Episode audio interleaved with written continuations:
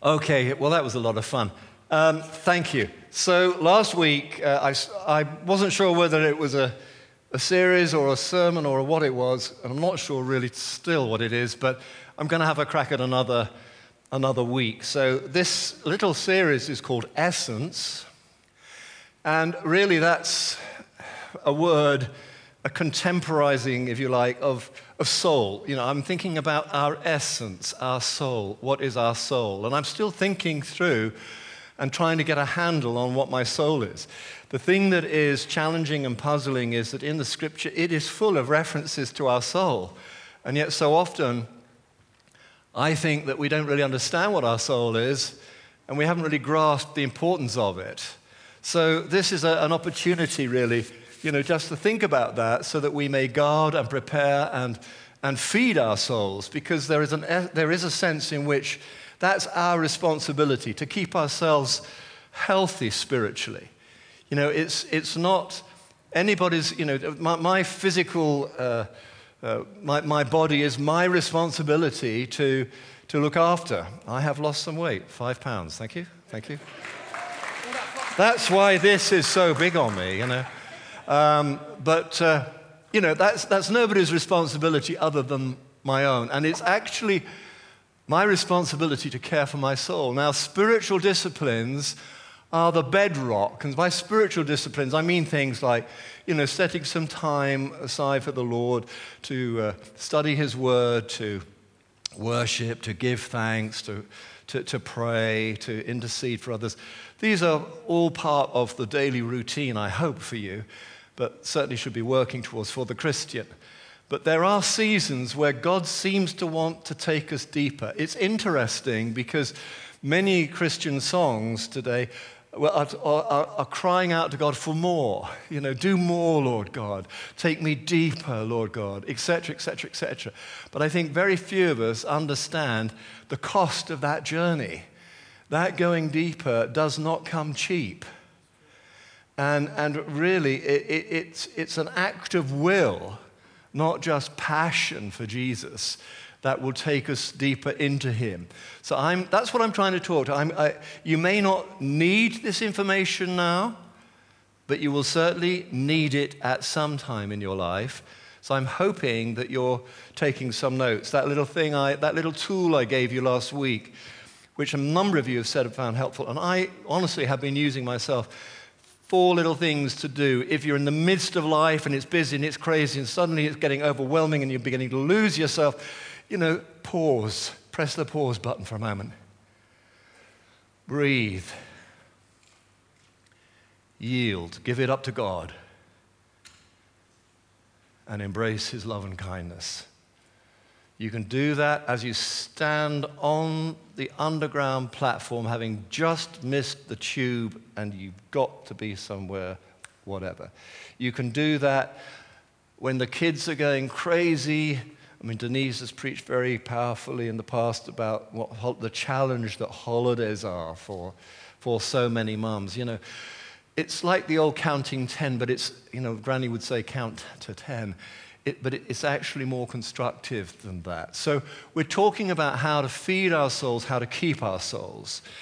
So last week we started that thing, and I asked the question, How is your soul? You know, I said that our souls are, uh, have an unsatiable thirst for God. You may not feel like that. You may be, be you may be here this morning because you're, you are a, a seeker, you're not sure yet. So this may a bit be, again, be a bit further than you are at, but I'm, I'm, I'm just putting it out there that you have a soul and it's hot wired for God. And the restlessness and the lack of satisfaction and the temporary nature of success where we do feel good, that we feel like we've got a spring in our step and it's all coming together, it does pass, and one of the reasons why we're not able to sustain those wonderful moments is because actually our soul is hungering for something different. Our soul is hungering for something different. And then, thirdly, I said this last week I said, Our souls are under siege. Our, our lives are so full. And this is a strategy. I would say it was a strategy, and it's just my language, my vocabulary, a strategy from the enemy to crowd our lives with noise and stuff and thoughts and hurts and longings and, and anything and everything but God. That's what I mean when I say our lives are under siege. So this was a bit of a recap of what last week. You can catch, you can pick it up in the uh, podcast. Anyway, let's read Psalm 42 in its entirety this morning, and, uh, and then we'll get into the, the meat of this morning's talk. As the deer pants for the streams of water, so my soul pants for you, my God. My soul thirsts for God, for the living God. When can I go and meet with God? My tears have been my food day and night. While people say to me all day long, Where is your God? These things I remember as I pour out my soul. How I used to go to the house of God under the protection of the Mighty One with shouts of joy and praise among the festive throng. Why, my soul, are you downcast? Why so disturbed within me? Put your hope in God, for I will yet praise him, my Savior and my God. My soul is downcast within me. Therefore, I will remember you from the land of the Jordan, the heights of Hermon, from Mount Mizar. Deep calls to deep in the roar of your waterfalls. All your waves and breakers have swept over me. By day, the Lord directs his love. At night, his song is with me, a prayer to the God of my life. I say to God, my rock, why have you forgotten me? Why must I go about mourning, oppressed by the enemy? My bones suffer mortal agony as my foes taunt me, saying to me all day long, Where is your God? Where my soul, why, my soul, are you downcast? Why so disturbed within me? Put your hope in God, for I will yet praise him, my Savior and my God. And as I said last week, uh, Psalm 43 actually carries on that same theme, and there is this refrain Why are you so downcast, O my soul? I'm really talking about that season of life, and I believe every Christian has to go through it at some point, where God falls silent. Some have described it as the heavens turning to brass. And it's a very disorientating time. You know, this psalm begins with that memorable verse, you know, my soul pants for the living God. Uh, you know, in the 70s and 80s, when there were many more Christian bookshops around than there are now, you could buy all sorts of uh, Christian tat, can I call it that? You know, posters with verses and sunsets and birds and doves and things like that. And a favorite one was, My soul pants for the Lord. You know, but this, this, this psalm is, hard, is really hardcore. It may begin with that wonderful picture language, and that is good picture language. You know, we're all in a bit of a drought at the moment. You know, the, I, have seen blackbirds panting. Blackbirds panting? I mean, grief. It's hot, it's dry, it's good imagery.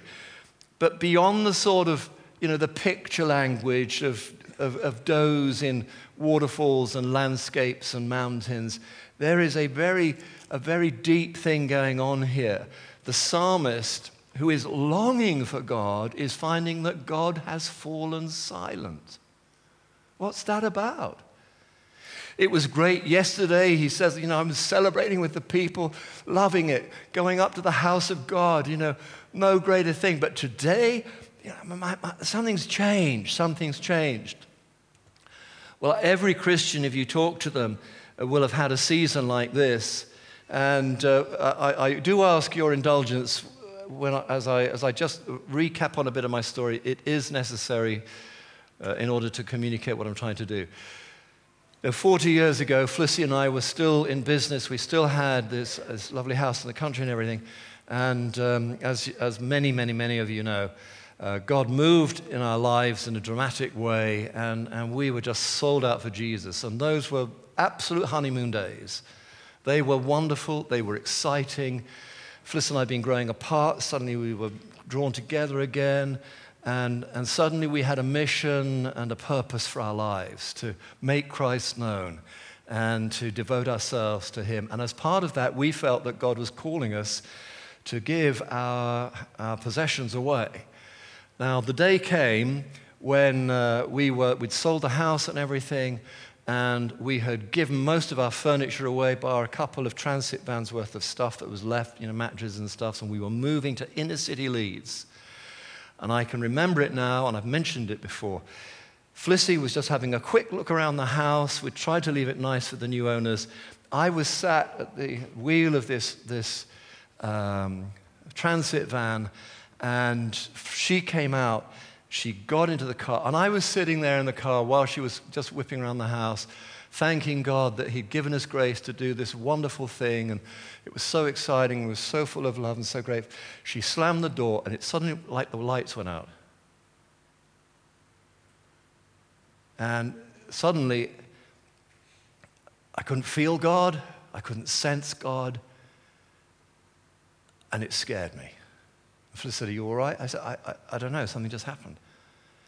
And that sense of being abandoned, and I had abandonment issues, so I was predisposed, predisposed to feel abandoned.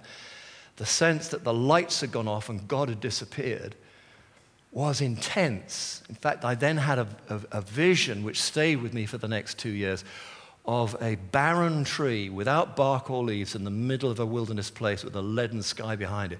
For two years, that was the only image of God I could see. And the next two years, in the natural, were incredibly challenging as we lived in inner city Leeds. It was a very difficult time for me personally.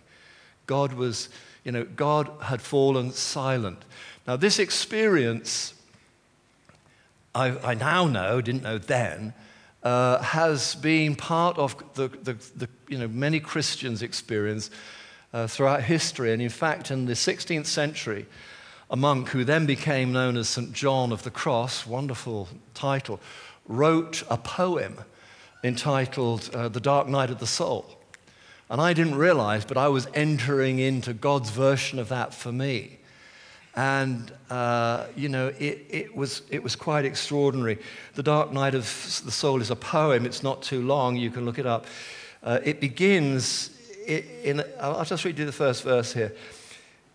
He writes, In an obscure night, fevered with love's anxiety, oh, hapless, happy plight I went, none seeing me, forth from my house where all things be quiet. So here's the picture at this point is of, a, of a, someone who is in love. You know, the first flush of love, the excitement of love. You know, you are in love. You, you know, as the marriage course people tell you, being in love and loving are two different things. But it's that stage when you're in love he starts with that in that place where he's so restless, he has to be with God. And so he steps out, he leaves his house, which is all fallen quiet at the dead of night, steps out into the dark, expecting to encounter God. But what happens is he goes on this extraordinary allegorical journey, which leads to joy, which ends up in joy. But it's a very, very dark place. Now, it's not conviction of sin. The Holy Spirit comes to convict us of our sins. You may be sitting here feeling absolute rubbish because you know God is on your case about an aspect of your life, choices that you have made, things you will not let go of. I'm not talking about that. You may feel miserable, you may feel abandoned, you may feel bereft. That's not this. That is conviction. God is trying to impress upon you the importance of repenting in a particular area. Now, that's not this. Because the, the thing, as I sat in that van, uh, and there, you know, my first thoughts are a clue as to where this is going to end up. As I sat in that van, I thought, what? I've just done this great thing for you, God, and you've disappeared?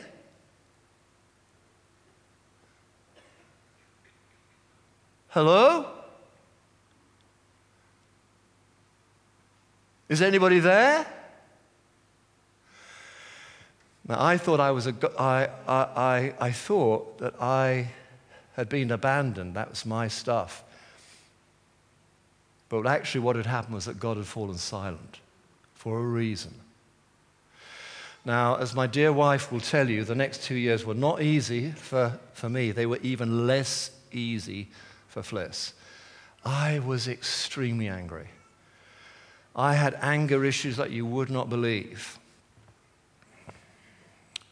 And over the next two, couple of years, as I, I lived, I worked for a Christian organization in Leeds. Oh, God, you know, I used to come back and rage at Fliss.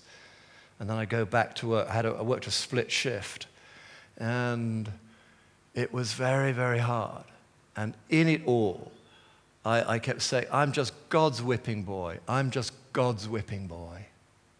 It was all bad. It was all happening to me. It was all so unfair. God doesn't care. God is unfair. La, la, la, la, la, la, la, la, la.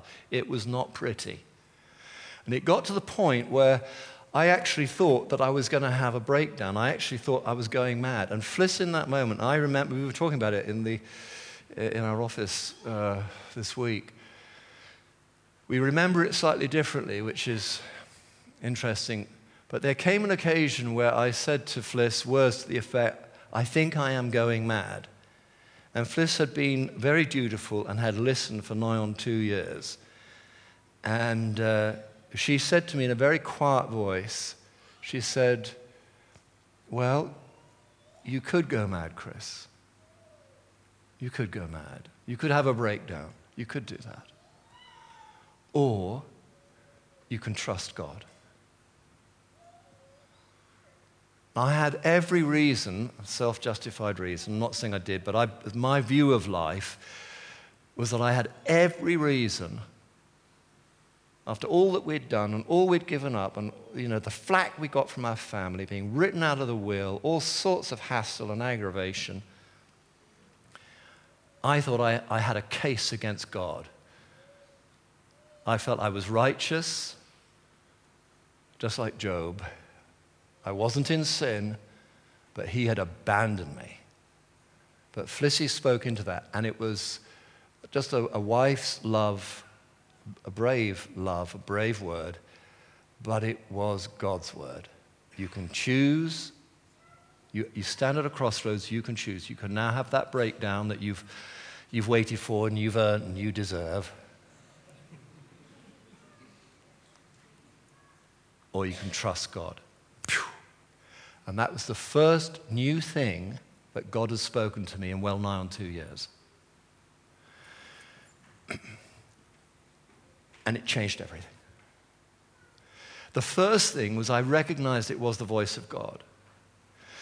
And in that moment, I knew that God had not abandoned me, He had just fallen silent. Now, that's huge.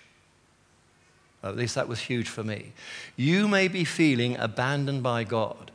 My question to you is Has God just fallen silent?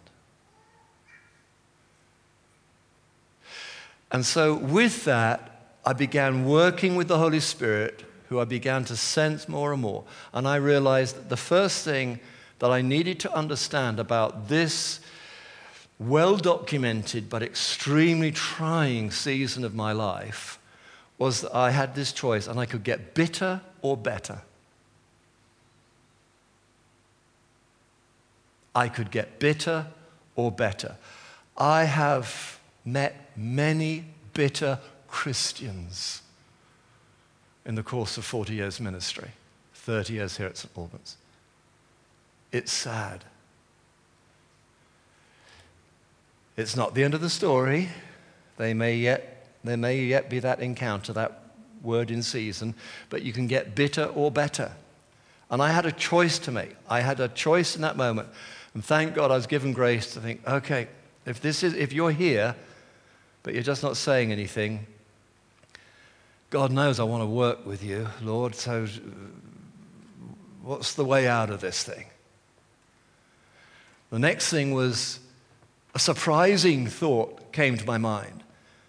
God has a purpose in this. God has a purpose in this, and God is in the midst, in the very center of this. Thank you, Karen. That was not my experience. That was not what I had chosen to believe. And that was all because of history and stuff which had to be dealt with later on. And so at that point,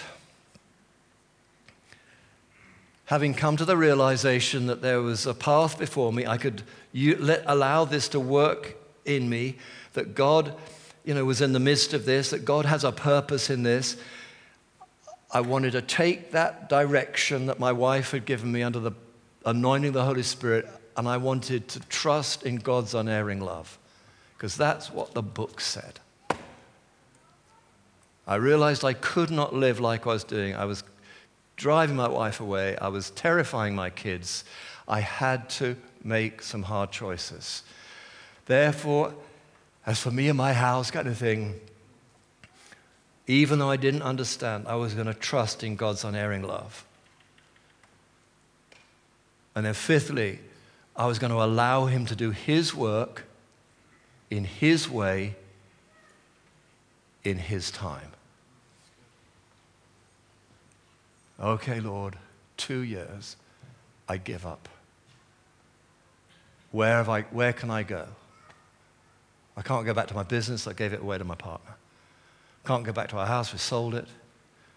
I'm here in the midst of, in inner city Leeds, with my wife, barely making it financially. There's got to be a way forward. And that's what I'm hearing you say there is. Now, God did bring us out of that. Yeah, there were many other challenges to come.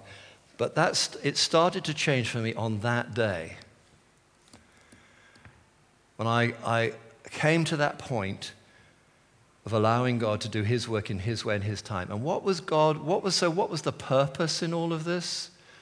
The clue was in my statement to God as we got in that transit van. I said to God, I've just done this great thing for you. I've just done this great thing for you. I have just done this great thing for you. I had not done a great thing for God. And what God needed to teach me was meekness and humility. And it took two years of his loving kindness to discipline me and get me to that point where I had become like a meek child in his presence. That needed to happen. Because as, as Sam has written, I am a sinner saved. But until I learnt that, I thought I was doing God and all the saints a big favor. There's a wonderful little story just to wind up this teaching. I'll just run through it very quickly. You have a choice in the dark night of the soul. Are you going to let this make you bitter because God owes you big time? Or you've had a hard time and therefore God, you know, really needs to uh, come through for you? Bitter or better, God is in the midst of this, although he has fallen silent. God has a purpose in this. He is actually at work. We've got to trust in God's unerring love. He is not your enemy, He is not the enemy of the soul. And finally, we've got to allow Him to do His work in His way and in His time. Now, this lovely little story that Dallas Willard mentions, which I just came across again this week, he talks about a very little child, a young child, who in the middle of the night creeps out of its bed, goes along the landing, and gets into its far, it goes into the father's room. Now, we've just had our grandkids uh, staying with us, and every morning I would, because I'm usually the first up in the house, I would just peep around the door, and I would peep around the, the door of the room where the grandkids were, and I was very often surprised to see my, my dear daughter, not my grandkid, in one of the kids' beds with her legs sort of sticking out like this, you know. And the story was always the same that during the course of the night, Tallulah had crept into their bed, which was too small, and kicked and wriggled. And then she then so rather than taking, having taken Tallulah back to her bed and her reappear, you know, she would just uh, say give up and leave Tallulah in the big bed, and she'd go and sleep in the kids' bed. It was just what they were doing. But in this story that I'm telling you, The child goes along the landing, goes into the father's room. It's absolutely pitch black in that room. The child doesn't get into the father's bed, but the child simply says, Is your face turned towards me, Father? And out of the darkness, the father's voice says, It is, my child. It is. And that was all that little child needed to hear in order to curl up and sleep. So, in the dark night of the soul, when and if, and if you're going through it, we need to understand that no matter how painful and disorientating it may be, God is at work within us. But his face is always turned towards us. Amen. Amen. Let's stand and pray. Let's have the team back up for the last song. Thank you. Very kind. Thank you. Thank you.